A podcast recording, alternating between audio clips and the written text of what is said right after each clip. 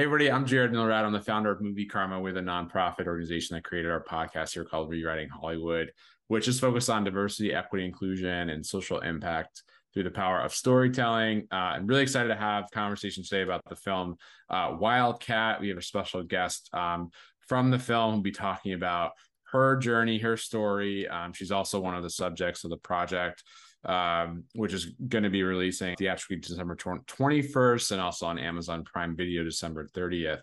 Our guest today is Samantha Zwicker, um, who is an American scientist who, in the film, we see has a plan to kind of return an orphaned ocelot to the wild and really is doing incredible work rescuing uh, wildlife and rehabilitating them in the Amazon rainforest. Um, and Samantha's joining us today. Samantha, thank you so much for being on the show. Yeah, thank you for having me. Absolutely. So, so let's dive right in. Uh, Samantha, tell us a little bit about just your journey um, for folks obviously who haven't seen the film yet, leading up to the film, and how did you get involved in the work down there of rescuing uh, wildlife?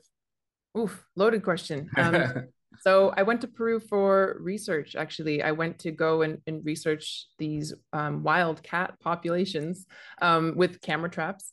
Um, so I went there for research and kind of stayed because I saw the conservation need for this particular region called Las Piedras. And then I started a nonprofit my my second year there called Hoja Nueva. And we, um, in the beginning, focused a lot on agroforestry, community development issues, and it really morphed into uh, a rewilding project based off of everything that we went, we went through with Khan and Keanu. So um, since then, 2020 hits, and we are, you know, the first carnivore specialized rehabilitation and rewilding center in Peru. And that has a lot to do with the, the animals that you see in this film. Yeah, it really, really does. It's such a great um, mission and a great story.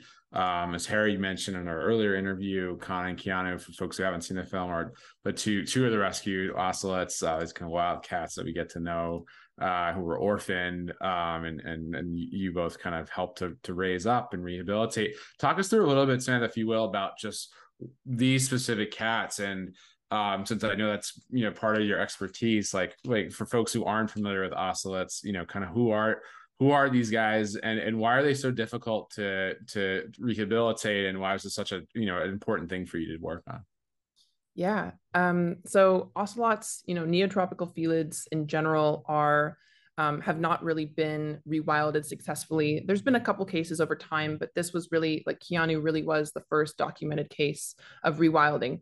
Um, and that's just because like small cats, medium cats are a little bit harder to work with than bigger cats. Um, and so there's been some more rewilding work done in places like Africa, but just in Sa- South America, specifically in the lowland Amazon, um, it just hasn't been done a lot. And that has a lot to do with how challenging the environment is to work in. Um, and you know Khan and Keanu coming to us as as you know cubs as babies is very different than you know them coming from different situations. Um, every animal we've received which is now over 20 cats later um, they all come with their own you know personalities from different backgrounds. Um, some that are you know you know physically abused by people some from as people's pets um, from zoos that have been you know traumatized psychologically. And i think it's you know in this film you see two ocelots that kind of came to us as like this like perfect setting to like mold into being a wild cat. And it's often not that way so it's a really it's a really special story. Um, but we you know we do rewilding completely different than what you see in the film. Um, it was mm. kind of like the first tester and like learning all the things to do and not to do more importantly and learning from those mistakes because those mistakes had to be made to develop what we have today. Yeah i'm curious on that quickly if you could share some of that like how do you how do you go about today? And um you know uh because again the film it does sure look very very very challenging and you are kind of learning as you're doing. Yeah. Yeah and i think it's you know it's it's it's very difficult to you know we take on these cases and we raise these animals for sometimes two or three years and of course you're going to develop a relationship with them on some level. Um, in in the film you see that the like the relationship between harry and keanu especially was was you know uh, beyond a bond essentially. There was a little bit more of an an attachment and that's why keanu comes you know back. And it's just um, we've learned so much since then that we have at Nueva now um, integrated our enclosures into the natural environment. For example, they're able to interact with both their predators and prey in a natural setting and then we just have minimal human contact.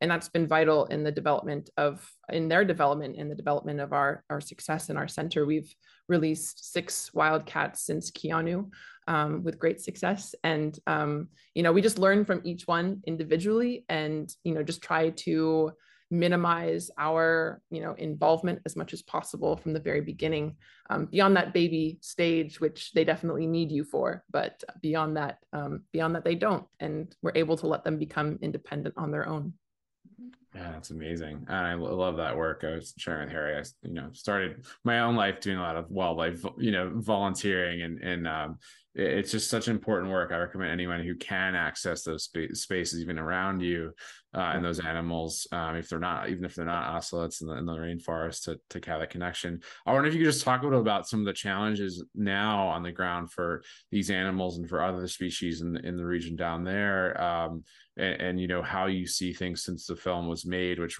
during the film we obviously do see a lot of like you said logging poaching a lot of challenges to the animals. Yeah.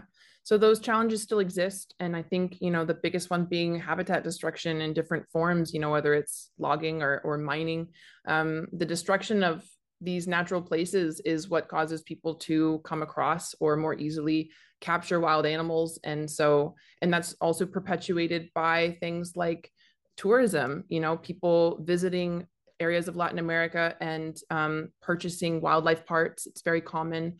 Um, there's a huge national trade for wildlife parts. It's lucrative. And so it's participated in. There's high demand. And so a huge part for, for Hoja Nueva is decreasing that demand as much as possible and really trying to address the root causes of why we receive so many animals, not just cats, but why we receive so many calls per week of animals being kept as pets or being taken from their environment. And um, yeah the issues are are difficult i think you know it's it's hard for people to understand. It also from the outside must look like a really amazing job sometimes but we go through a lot of heartbreak to be able to get to one success you know and it's and it's a lot for any normal person to endure especially if you are compassionate about animals and you want the best for for them. So i think that's a huge challenge as well as just like making it through as people um and and keeping on going yeah, I'd love to hear more about that because it is it is really taxing work um, for folks who know a wildlife rehab or even here in the U.S. or, or someone who's in this work um, or has done it themselves. It's really really difficult. Like you said, I'm sure you do get connected and bonded with a lot of these animals, if not all of them, um, and have such an intimate relationship with them as you're working with them um, talk us through a little bit about because I know a lot of this film, of course, is about mental health um, for Harry, but also I imagine for you as well, of course. Um, what are some of those challenges that you faced during the making of the film for your own well-being, own uh, mental health, but also just in general, like you said, with all these pressures of you know external pressures and then sort of the challenge of just raising these animals.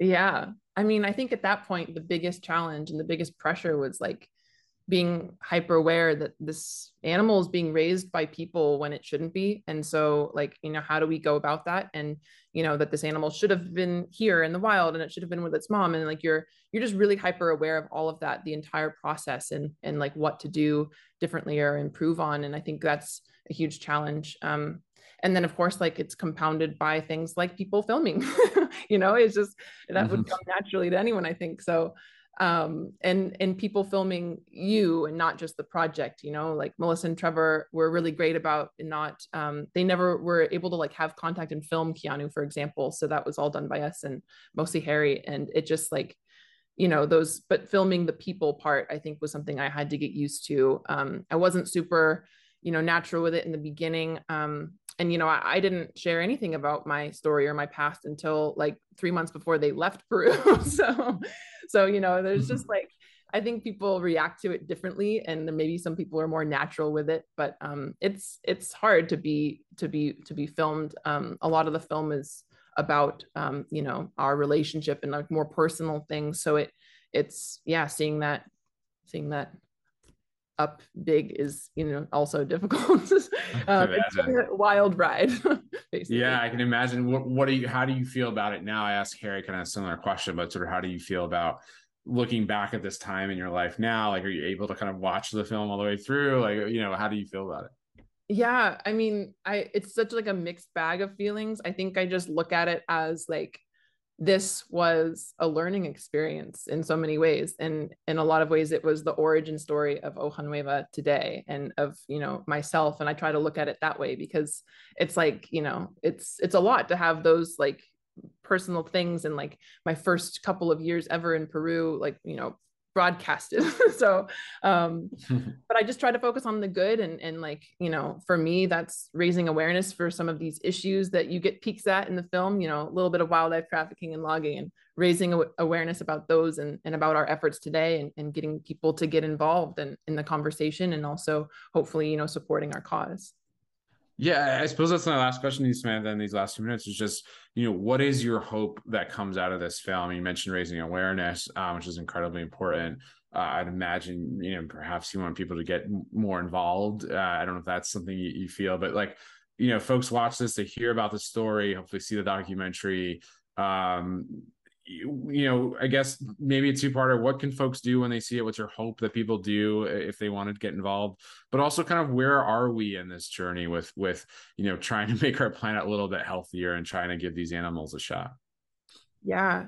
So, I mean, I guess my biggest plan of takeaway, there's so many, but raising awareness and um, for some of the issues that kind of take a little bit of a backseat, I think, you know, people educating themselves on these issues, educating the people around them, um, I like to, you know, promote responsible, sustainable tourism and consumerism. I think those are huge, like daily things. And now that traveling's back up and running, I think it's really important that people, you know, really focus on the efforts that they're supporting and not supporting, even more importantly. Right. Um, and then, you know, Hoja as a nonprofit, you know, we rely on donations. We rely on people coming down to visit us and no, they're not allowed to go near the animals, but we do have a research center. We do accept, you know, interns and researchers and people who want to come and experience the jungle. So that's huge too. Um, but yeah, we're we're reliant on people caring about these efforts and, and hopefully wildlife wildcat helps people to care about the ocelots and all of the future Khans and Keanus that we have in our care currently.